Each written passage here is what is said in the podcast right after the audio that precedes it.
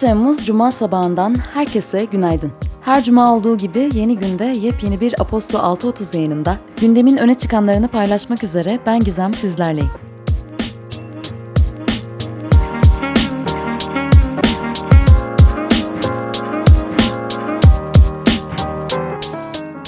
Bugünün bülteni Anadolu Efes'in destekleriyle ulaşıyor. Bir ağacın geleceğinin tüm tabiatın geleceği olduğunu bilen, çevreye ve geleceğe karşı sorumluluk hisseden Anadolu Efes.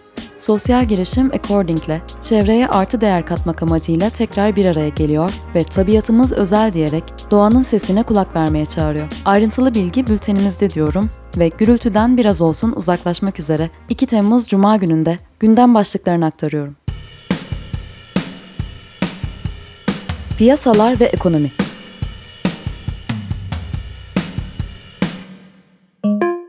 Bankacılık Düzenleme ve Denetleme Kurumu, kredi kartıyla yapılan tüketim harcamalarında uygulanabilecek taksit sürelerinde bazı düzenlemeler gerçekleştirdi. Bu kapsamda kuyum harcamalarıyla tüketicilerin taşıt teminatlı krediler hariç banka kredisi ve finansal kiralamayla aldığı binek araçların kredilerindeki taksit süreleri kısaltıldı. Ek olarak araç alımlarında araç bedelinin ne kadarının kredilendirilebileceğine ilişkin düzenlemeler de yapıldı. Öte yandan Merkez Bankası, resmi gazetede yayımlanan kararla yabancı para cinsinden mevduat ve katılım fonu zorunlu karşılık oranlarını tüm vadeler için 2 puan yükseltti. Karar 19 Temmuz'da yürürlüğe girecek. Avrupa Birliği'nde işsiz sayısı Mayıs ayında 382 bin kişi azaldı ve işsizlik oranı %7,3'e geriledi. IHS Market tarafından düzenlenen İmalat Sanayi Satın Alma Yöneticileri Endeksi anketine katılan imalatçılar, işe alım hızının son 20 yılın zirvesine çıktığını açıkladı. Öte yandan ABD'de geçtiğimiz hafta işsizlik maaşına başvuranların sayısının 364 bine gerilediği ve işten çıkarmaların Haziran ayında son 21 yılın en düşük seviyesine geldiği açıklandı. Türkiye'de Mayıs ayında 49,3 puan olarak açıklanan İmalat Sanayi Satın Alma Yöneticileri Endeksi, Haziran ayında 51,3 puana yükselerek eşik değer olan 50'nin üzerine çıktı ve faaliyet koşullarında tekrardan büyüme bölgesine geçildiğine işaret etti. Ekonomik İşbirliği ve Kalkınma Örgütü üyesi 130 ülke ve bölge ortak bir açıklamaya imza atarak uluslararası vergilendirme sisteminde geniş çaplı değişiklikler yapılmasını öngören plana destek verdi. İş Dünyası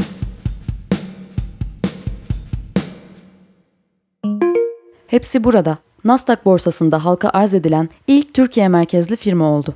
Şirketin değerlemesi 3,9 milyar dolar ve halka arz büyüklüğü ise 738 milyon dolar olarak gerçekleşti. Getir, İspanya merkezli hızlı market teslimatı uygulaması bloku satın alarak Barcelona, Madrid ve Milano'da hizmet vermeye başlayacağını duyurdu. Şirket hizmet verdiği ülke sayısını Türkiye ile birlikte 8'e yükseltti.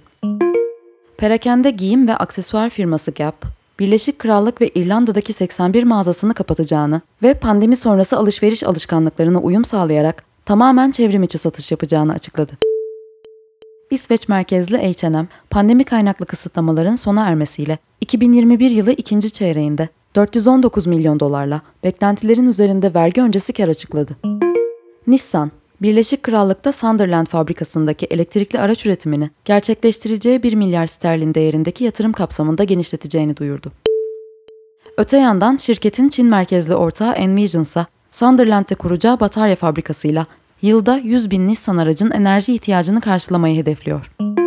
Shell'in ExxonMobil'le ortak girişimi olan ve Kaliforniya eyaletinin toplam petrol ve doğalgaz üretiminin dörtte birini karşılayan Aira Enerji'den ayrılacağı bildiriliyor. 2050'ye kadar karbon nötr olmayı hedefleyen Shell, yıl içinde Washington ve Houston'daki varlıklarını elden çıkarmıştı. Eski ABD Başkanı Donald Trump'ın şirketi Trump Organization'ın 2005'ten bu yana şirket yöneticilerine kayıt dışı faydalar sağlayarak vergi makamlarını dolandırmak ve 1,76 milyon dolarlık geliri gizlemekle suçlanan finans direktörü Alan Weisselberg ifadesinde suçlamaları reddetti. Politika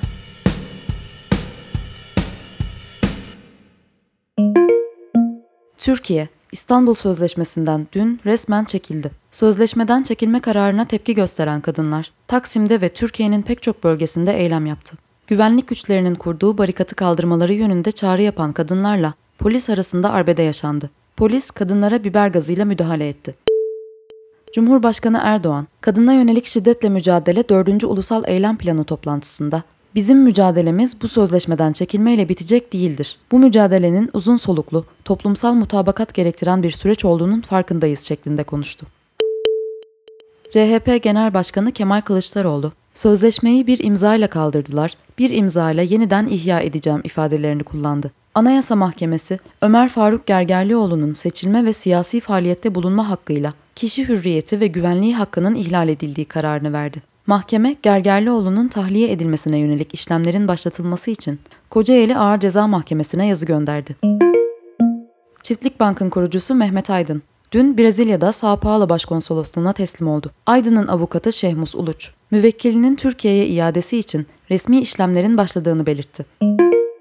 Sudan'ın başkenti Hartum'da halk, ekonomik reformları gerekçe göstererek IMF'nin 2,5 milyar dolarlık bir kredi ve borç erteleme anlaşmasını onaylamasından sonra geçiş hükümetinin istifasını talep etmek üzere Cumhurbaşkanlığı Sarayı'nın önünde eylem yaptı. Eski Avustralya Başbakanı Julia Gillard, Emma Watson, Tandy ve Newton ve Billie Jean King gibi isimlerin aralarında olduğu 200 kadın, Birleşmiş Milletler Nesiller Boyu Eşitlik Forumu'nda sosyal medyada kadınlara yönelik tacizlere karşı somut adım atılması gerektiğini belirten bir açık mektup yayımladı. Çin Komünist Partisi kuruluşunun 100. yılını Pekin'deki Tiananmen Meydanı'nda 70 bin kişinin katılımıyla kutladı. Çin Devlet Başkanı Xi Jinping, Çin'in başarısının partiye bağlı olduğunu ve halkı partiden ayırmaya ilişkin girişimlerin başarısızlıkla sonuçlanacağının altını çizdi. Teknoloji ve Startup SpaceX, diğer şirketlerin uydularını da rokete yükleyerek maliyetleri düşürmek için başlattığı Transporter 2 görevi kapsamında 88 uyduyu yörüngeye fırlattı. Bu görevde fırlatılan uydulardan 3'ü Starlink uydusuydu. Instagram, içerik üreticilerin hikayelerine yalnızca ücretli abonelerinin görebileceği içerikler yüklemesini sağlayan özel hikayeler özelliği üzerinde çalıştığını doğruladı. WhatsApp fotoğraf ve videoların gönderildikten sonra yalnızca bir kez görüntülenmesine izin veren özelliğinin Android beta sürümünü test etmeye başladı. TikTok, maksimum video süresini 3 dakikaya çıkaracağını açıkladı. Pinterest, yeme bozuklukları ve sağlıksız beslenme alışkanlıklarındaki artış konusundaki endişeler sebebiyle kilo verme ile ilgili reklamları yasaklayacağını duyurdu. Google, Android telefonlara COVID Kart isimli dijital aşı kartı desteği ekleyeceğini duyurdu. Spor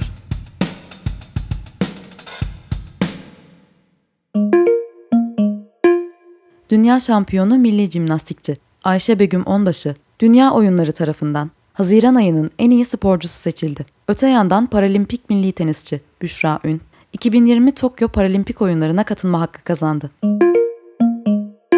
A Milli Erkek Basketbol Takımı, FIBA Olimpiyat elemelerinin Kanada'da gerçekleşen organizasyonunun B grubundaki ikinci maçında Çekya'yı Furkan Korkmaz'ın 20 sayı, 4 rebound ve 1 asistlik etkili performansıyla 87-70 mağlup etti. Bu sonuçla grubunu iki galibiyetle lider tamamlayan milli takım yarı finale yükseldi. Türkiye Futbol Federasyonu 2021-22 sezonunda oynanacak profesyonel müsabakalarda stadyum kapasitelerinin %50'si oranında seyirciye yer verileceğini ve localara da tam kapasite seyirci alınacağını duyurdu. Borussia Dortmund, Jadon Sancho'nun transferi için Manchester United'la 85 milyon avro karşılığında anlaştığını duyurdu. Öte yandan Süper Lig'in yeni ekiplerinden Adana Demirspor, geçtiğimiz sezon Galatasaray'da forma giyen Younes Belhanda ile 3 yıllık anlaşma sağlandığını açıkladı.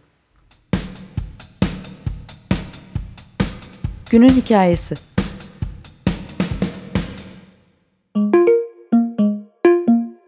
Bugünün bülteninde günün hikayesi başlığı altında Hacer Sert'in kaleme aldığı Enflasyonla Mücadelenin Bedeli başlıklı yazı sizlere ulaşıyor. Yazının bir kısmını şimdi sizlerle paylaşmak istiyorum. Hükümet bir yandan tasarruf tedbirleri ve fiyat istikrarı komitesi gibi enflasyonla mücadele politikaları açıklarken bir yandan da enflasyonu daha da artıracak adımlar atıyor. Son iki günde tüm abone grupları için elektrik satış fiyatına %15, Doğalgazda konut abonelerinin tarifesine %12, sanayi tüketimi ve elektrik üretim amaçlı santrallerin tarifesine ise %20, öğrenci katkı paylarına yaklaşık %10, LPG otogaza ise bu geceden itibaren geçerli olmak üzere 39 kuruş zam yapıldı. Yaşanan bu son gelişmelere ise tepkiler ve yorumlarda gecikmedi. TCMB eski baş ekonomisti Profesör Doktor Hakan Kara, elektrik ve doğal gaz zamlarının tüketici enflasyonuna doğrudan etkisi 0,6 puan olacak. Dolaylı etkilerle birlikte toplam etki 1,1 puana ulaşabilir. Bu zamlardan sonra Temmuz-Ağustos gibi enflasyonun %19'u geçme ihtimali yükseldi yorumunda bulundu. Yazının tamamına dilerseniz bugünkü bültenimizden ulaşabilirsiniz.